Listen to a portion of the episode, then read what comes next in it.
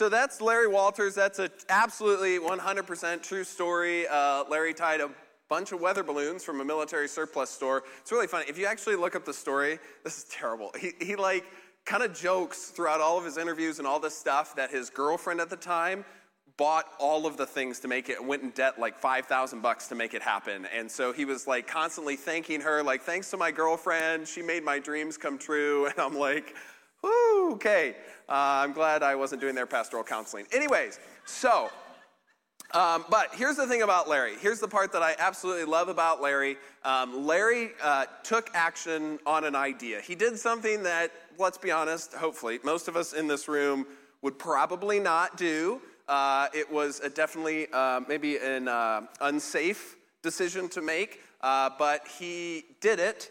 And the outcome of that was an impact that was far more than anything he had expected.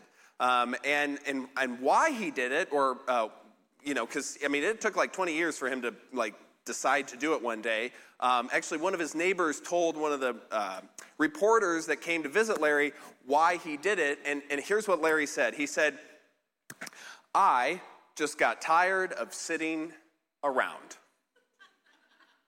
Yes, I'm just going to tell you this is just, this is a very parent thing to say, okay? And so don't feel pressure that you have to listen. I know my kids don't, but um, this is not a great reason necessarily to do something like that, okay? But you do you. Um, I'm just, you know, that, that's fair. You know, he just, he's like, I just gotta follow my dream, and my dream is to go flying in a lawn chair tied to, tied to weather balloons. It was like the movie Up, but before the movie up. So he just got tired, and, and so he did it. And then what was crazy is from that moment on, his life totally changed. I mean, he was on Letterman, he was on other late night shows, uh, tons of interviews, even a book deal. Like his life dramatically changed because he took this one action, this one decision to do something different.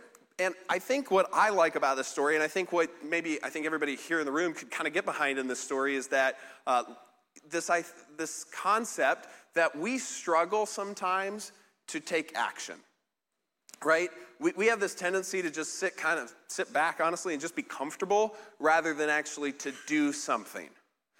Great example this is personally for me is for whatever reason i don't this is like a complete waste of ad money for ad companies and products and all this stuff but i get a bunch of ads on social media and uh, on websites and all that kind of stuff uh, for cooking stuff and food.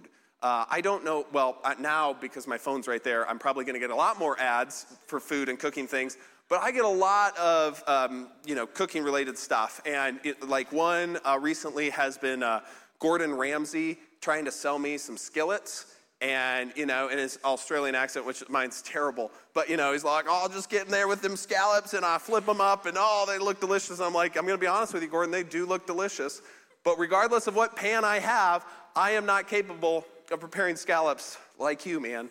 Um, or another, uh, just personal favorite of mine is like one of those slow mo videos. It's like a chocolate cake, and you know they're slow mo drizzling chocolate syrup over the chocolate cake.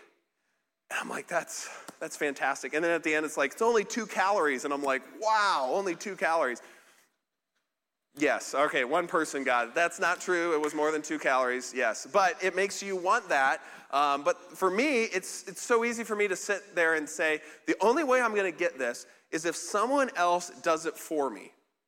Okay? Because I'm not going to be able to go into the kitchen and whip something like that out. It's just not within my abilities. Now, my wife, Stephanie, on the other hand, totally different story. She is like a magician in the kitchen. I don't know how she does it.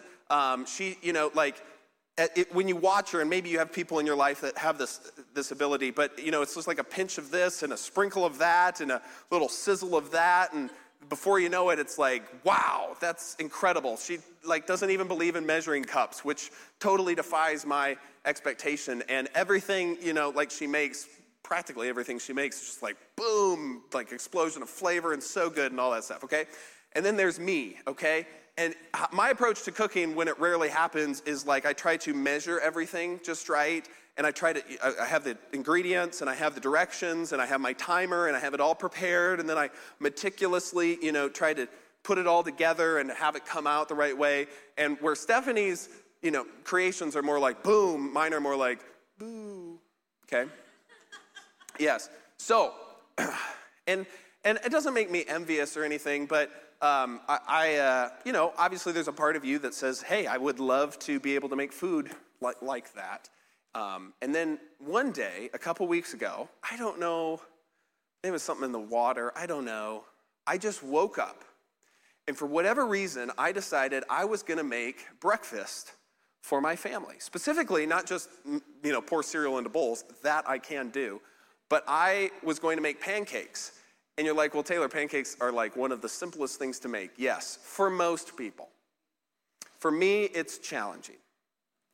And so, for whatever reason, this, this day, I decided I was going to not sit on the sidelines. I was not going to sit back and let breakfast be made for me. I was going to make breakfast. And so I went in that kitchen and I decided I was going to make pancakes like Stephanie makes pancakes. I'm not even going to touch the measuring cups. I don't need those measuring cups. And I went, to, I put the batter in the little measuring container. Oh, wait, well, I, okay, I didn't measure it. Okay, I put it in the measuring container, but I didn't measure it. And I put it under and I just, you know, put the water in the bat, you know, until it just felt right, okay? And then I threw them on the little griddle there and I flipped it when it just felt right. I didn't time it or anything. And I'm telling you, I have rocked pancakes for the last few weeks. Amazing, okay? And here's what I realized, and this could be very helpful for you. Maybe this is like the most helpful thing you'll get out of today. I hope not, but maybe. What I decided was upon reflection Stephanie cooks like it's gonna be great. I cook trying to prevent failure. Very different approach. And I can see where if you approach something, anything really, cooking or whatever, with the mindset, the heart set, that I'm just gonna try to prevent it from failure, I could see where you'd rather just sit on the sidelines. Versus if you go into it saying it's going to be great. And then, the, like a few days later, we had uh, some leftover steak and mushrooms and veggies and stuff. And I'm telling you, I threw together omelets. You know how Jesus walked on water? That was my equivalent. I'm just telling you, both in taste, look, and everything. I'm just, Steph doesn't give me a lot of kudos for making pancakes. I got kudos for those omelets, y'all. I mean, wow. I don't know what something's gotten into me, okay? I think I think I'm ready to move up to the big leagues. I may even start with some toast next week, okay? So, all right, so here's my point. Sometimes, sometimes we need to do something different. Sometimes we need to try something new. Sometimes we need to get out of our comfort zone over our fear and just do it rather than waiting on the sidelines for somebody to fix it, somebody to make it happen on our behalf. I mean, how many of you, like me, cook like you're going to fail or you're trying to prevent failure? So then you don't cook at all. How many of you, you might be in leadership or you have some influence over other people, how many of you tend to lead like you're going to fall short? Rather than moving the ball forward. And so you just stay quiet. How many of you work like what you're doing is worthless? And so you don't even put much energy into it. How many of you, I'm just curious, regardless of you're Christian or not, how many of you tend to approach faith, God, and Jesus expecting someone else to tell you where to be, what to do, when to do it? That you come here and kind of just expect me to give you all the answers to the test. Or sometimes, this is the environment I grew up in, is we make faith a routine or a liturgy, if you grew up in church. We make it a routine, and so long as you do the routine, you can feel like you did it right. When really, you need to be out there losing the measuring cups, losing the answer key, and just trying to flip some pancakes. I think sometimes we're missing out. This week we had a little Bible study at one of the meetings, and uh, and uh, we looked at a very very well known story, and I just was I left um, just really feeling like that's the story we need to talk about today. Even though for some of you, you're like, oh my gosh, Taylor, you've preached the story a million times. I grew up hearing the story a million times. Some of you, it's your first time, but I can see where for a number of you, this is like your hundredth time hearing this story. But I just thought we really needed to talk about it. And so I'm going to read it. Uh, I'm not going to put it on the screen. I just want you to hear it and imagine it. I think that's just so important. Imagine how you feel, what you see in your mind as I read this very, very, very, very famous, can't emphasize it enough, story. Okay? It's only a few verses.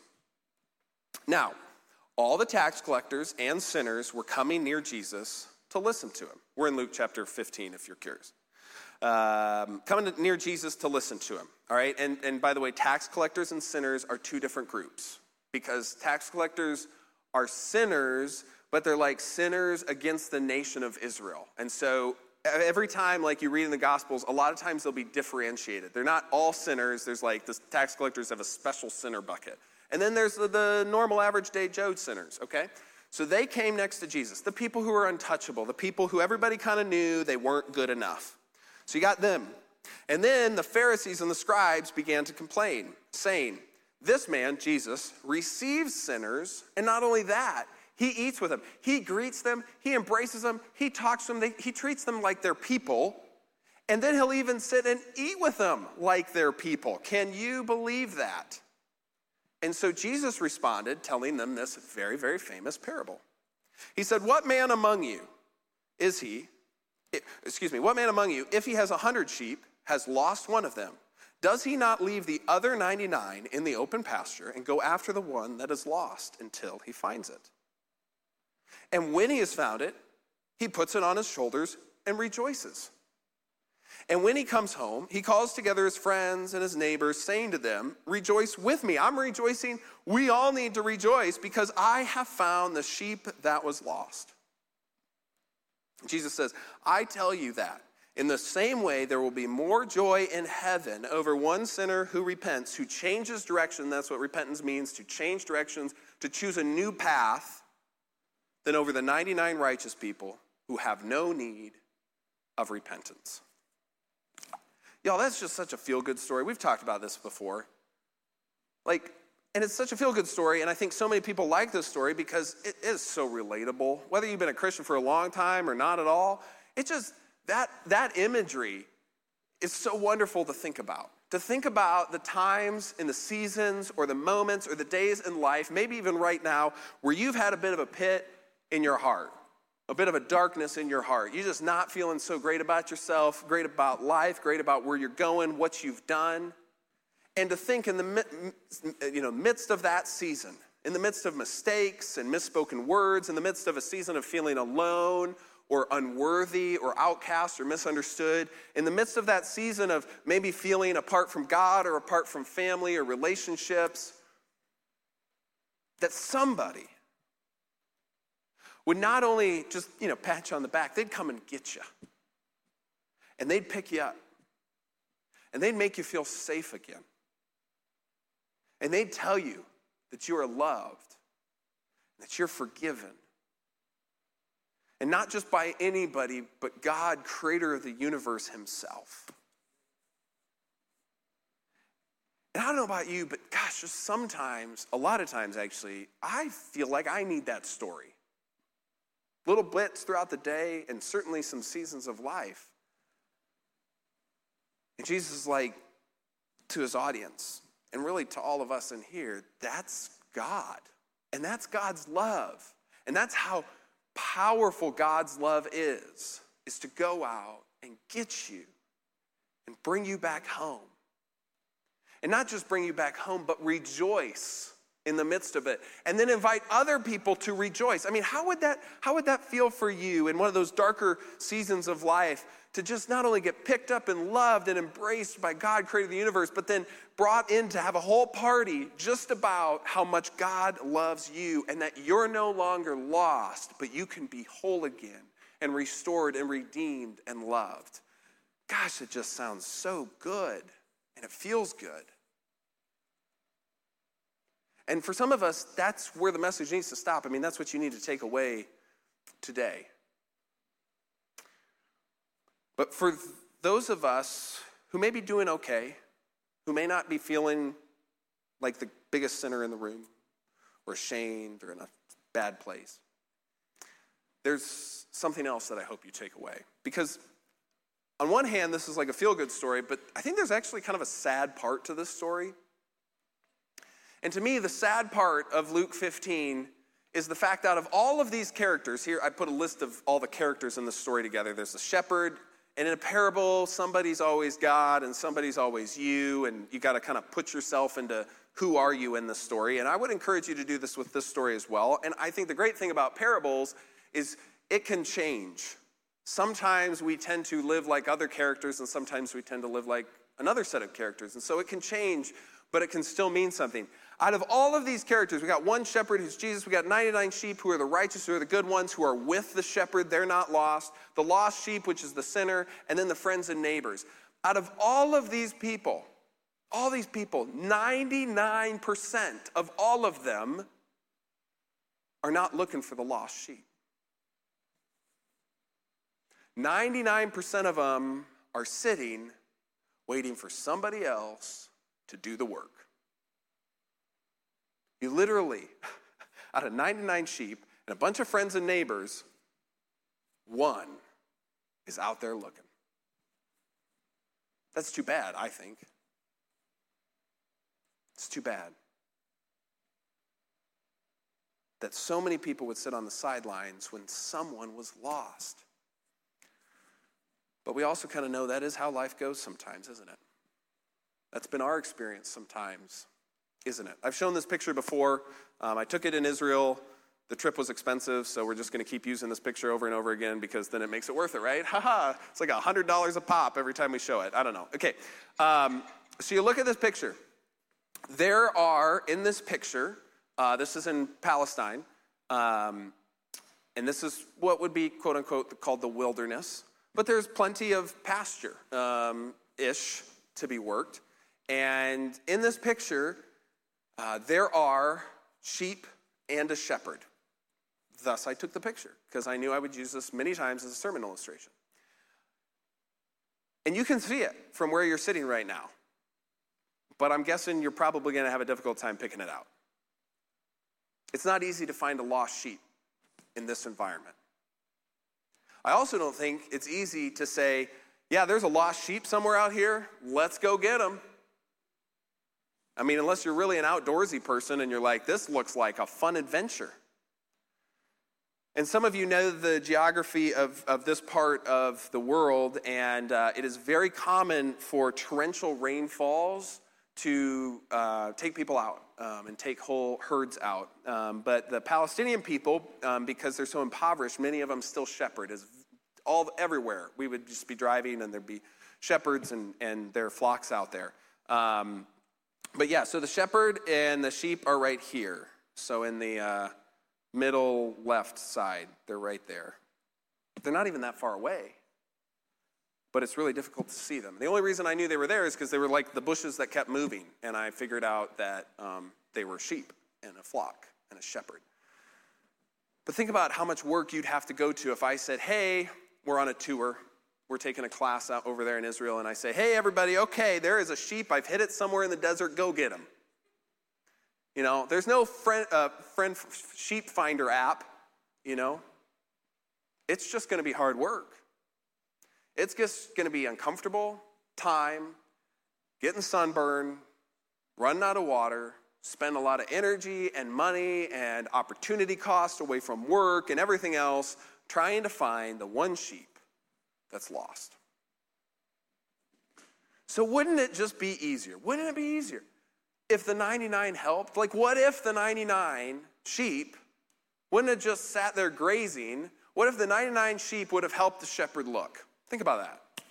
Think it'd go faster? Of course it would go faster. One versus a hundred people or sheep, individuals out there looking for the lost sheep. But it'd be hard for the 99. Because the 99, let's be fair, they're kind of comfortable. Sitting there, minding their own business, keeping their heads down, just looking for the next patch of brushy desert grass to eat. In fact, this could be for those 99 some of the hardest work they have ever done before. This could be the first time those sheep ever had to think not of their own needs, but of the needs of others.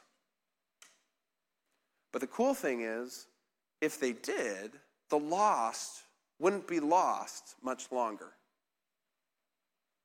That'd be cool. That'd be great, wouldn't it? If you were the lost sheep, wouldn't you like it to find out that 100 sheep, 100 people were out looking for you versus one? And you know what I think is even more important? How those 99 sheep would grow through that experience. Because if you think about hiking through the desert, trying to find a single sheep, how would you feel? Well, I bet at first you'd feel something to the extent of, I'm a sheep, not a shepherd. I can't help with this. The shepherd does the work, tending the flock. They might have a lot of experience or training to do the shepherd work. I don't. I can't do this. That's probably where you'd start. And then, as you were hiking for a few hours, then you'd probably start to get a little uh, bitter, especially if it went into the next day and you had to overnight in the desert. You'd probably start to get a little bitter, a little angry, having to work so hard, having to change and adapt to help a lost sheep, wouldn't you? Because for years the shepherd did the work and now you're having to chip in too, and this is not that much fun.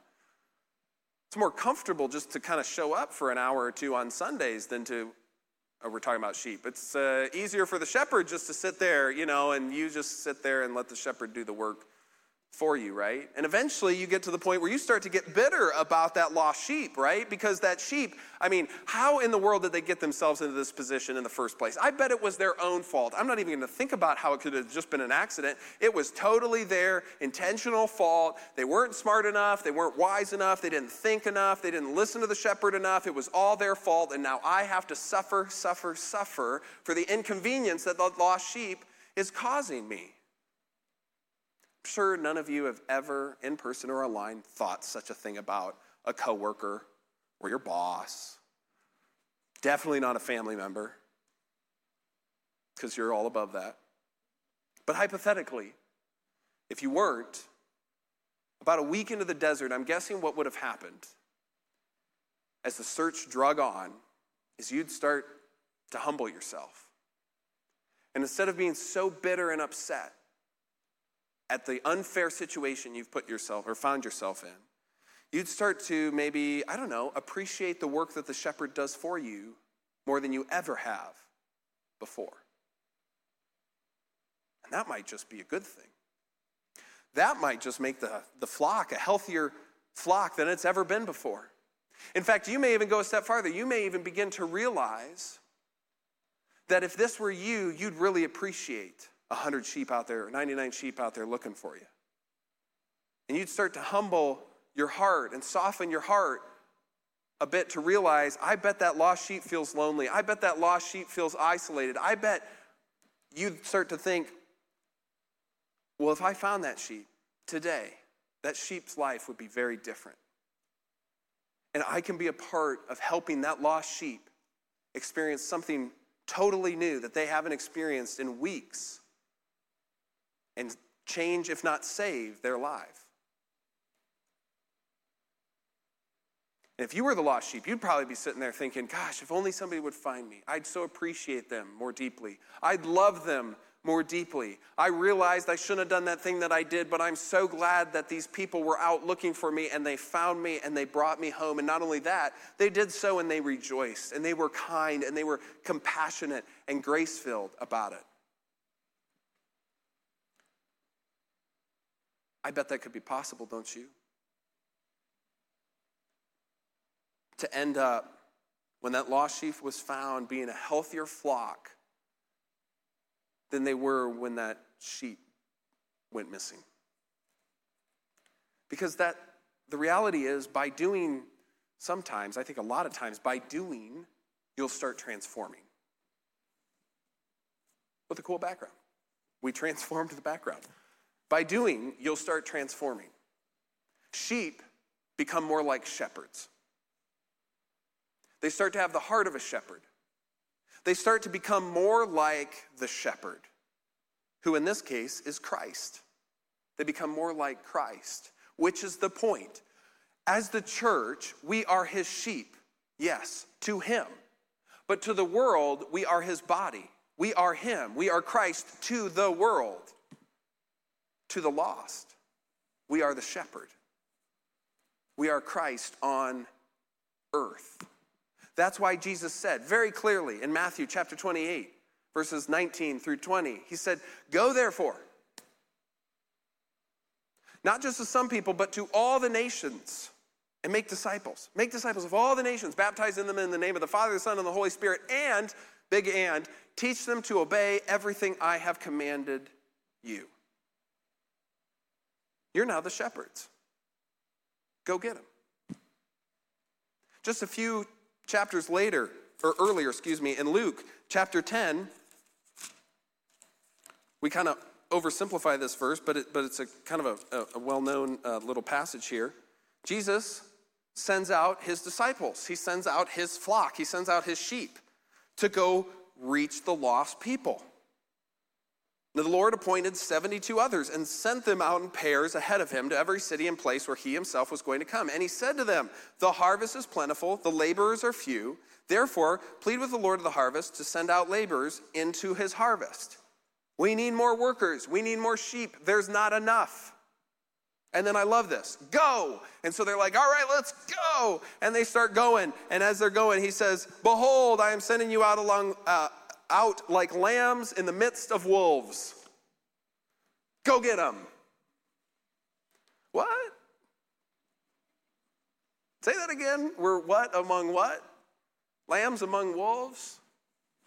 Because that's just Jesus. I mean, he's just honest. Yes, you are lambs. You are sheep, and I am sending you out. And you're not just mature sheep, you're lambs. You're vulnerable. You don't know enough. You're right. You're not experienced enough. You're right. You may get hurt. Absolutely, that's possible. But your Lord, your King, who has given his life for you, says, Go. And in the end, because this is what Jesus knows, this is what God knows, in the very end, in the worst case of worst cases, God's got your back. It's called everlasting life. He's going to redeem you. He's going to bring you back. You're, it's all going to end up fine in the end. But yeah, in your doing, you will transform, you will be transforming, but it's going to be hard. It's going to hurt. You're going to have to change. But you're probably going to be better for it. And so is everybody else. And you kind of know that, don't you? You kind of know that you'll be better for it. In the end, Jesus will take care of you. So, in the meantime, get out there and start flipping some pancakes. Or if you're here in week one, start flipping some tables.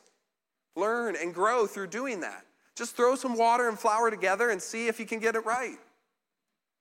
Go into it not thinking, oh, I just I want to do it just so right, you know, I need to like have all my biblical education done and all this before I can talk to people about what God has done in my life or whatever the situation is, okay? Or, you know, I got to have all my God thing figured out before I can go and be kind to other people.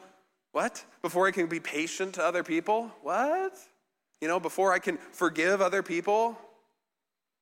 You got to have Jesus figured out before you can go and love, like Paul said we should love one another, to be kind and patient, forgiving, give mercy.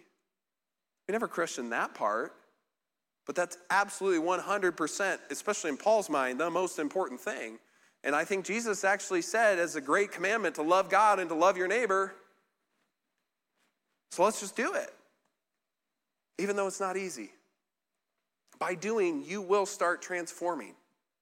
Or, or you can sit on the sidelines and you can try to protect yourself against fear and failure and everything that's holding you back. Or sometimes, and I've been in this place as well, and none of this is bad, but I think it's we kind of also know in our heart at the same time we're kind of only having it a little bit. We're not we're not going 100%. We're kind of just going, you know, 20%, you know. Like sometimes people will, "Hey, I'm going to support you," and they'll send you a nice text. "Hey, praying for you." That's that's great. I think it's great that you're praying.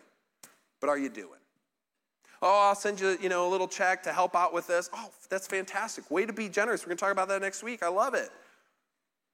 But are you actually doing? Have you served the poor that you're financially supporting? Have you met them? Do you know their faces?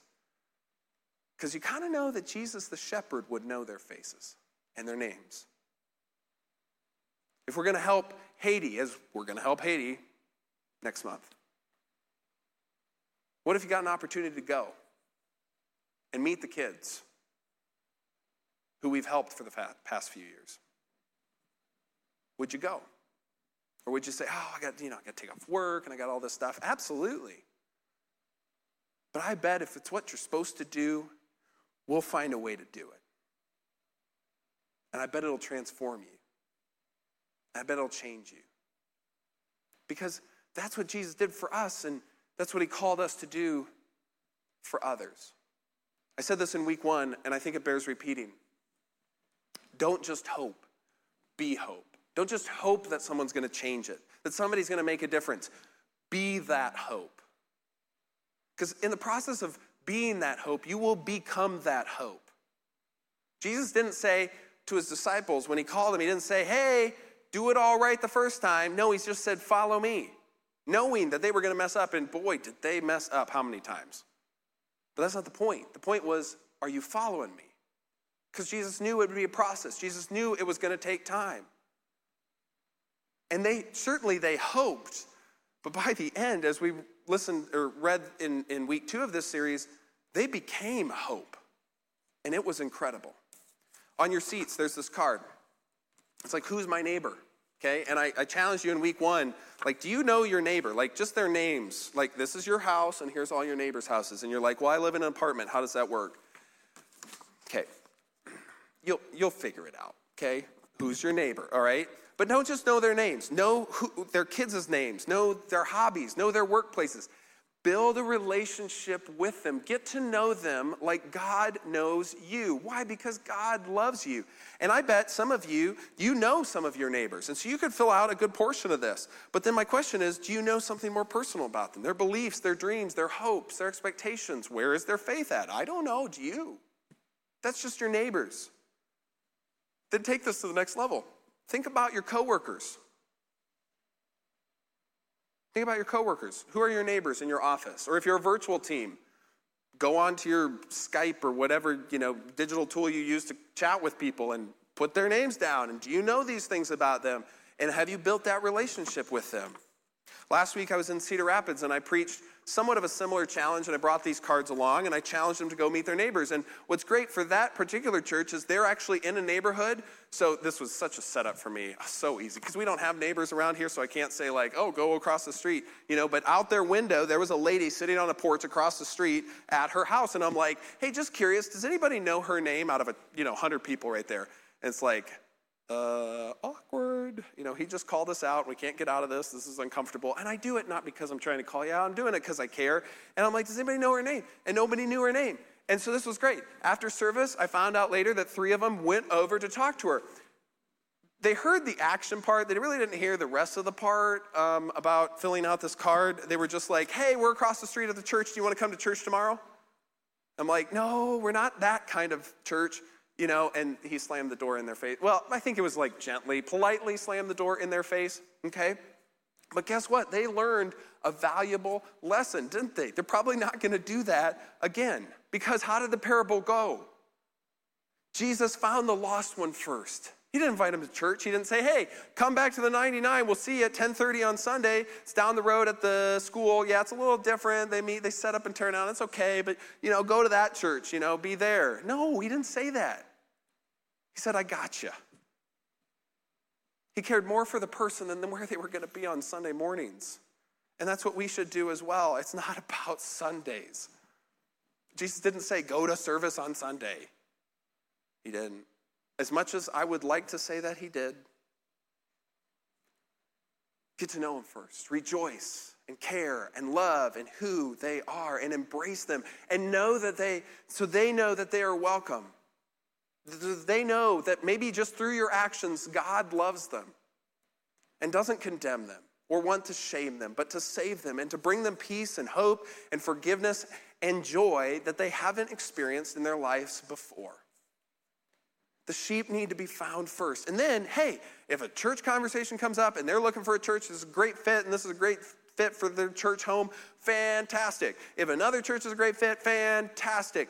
But the goal, the heart, the mission is to find the lost and love them and care about them and be that light in the darkness. Just imagine, if, if anything else, just imagine how much better our world would be your neighborhood would be, your family would be, if that was the approach that we took to one another. I just can't, just even imagining families that would look different if their goal wasn't to judge their brothers and their sisters, or their spouses, or their parents, but to love them like Christ loved the lost sheep. You don't even have to be a Christian, you just know that that's right because it is because that's what he called us to. And that's what we, especially those of us who consider ourselves followers of Christ, need to do. Not just to hope somebody will, but to be that hope to the world. If you would, bow your heads and let's pray together. Heavenly Father, Lord, thank you that you're God who comes after the lost sheep. That you are a God who did that for the last thousands of years. You did that in such a tangible way of sending your son from heaven to earth to walk amongst us, to show us, to model it, to teach us, to give his life for us so that we could be with you. Lord, help us to realize if we just did that one thing, if we just lived out our faith in that one way, how, how we know that, that you would help us to know how big of an impact that would make. How shocking and bold of an impact that would make. That it would literally draw the attention of late night shows and, and book deals and all that stuff. Just like it putting a balloon on a lawn chair did for Larry. And that we would go, for, go, go forward boldly, not just trying to prevent ourselves from failing or messing up or saying the wrong things, but we'd go forward boldly, knowing this is the right thing and that the world needs the right thing.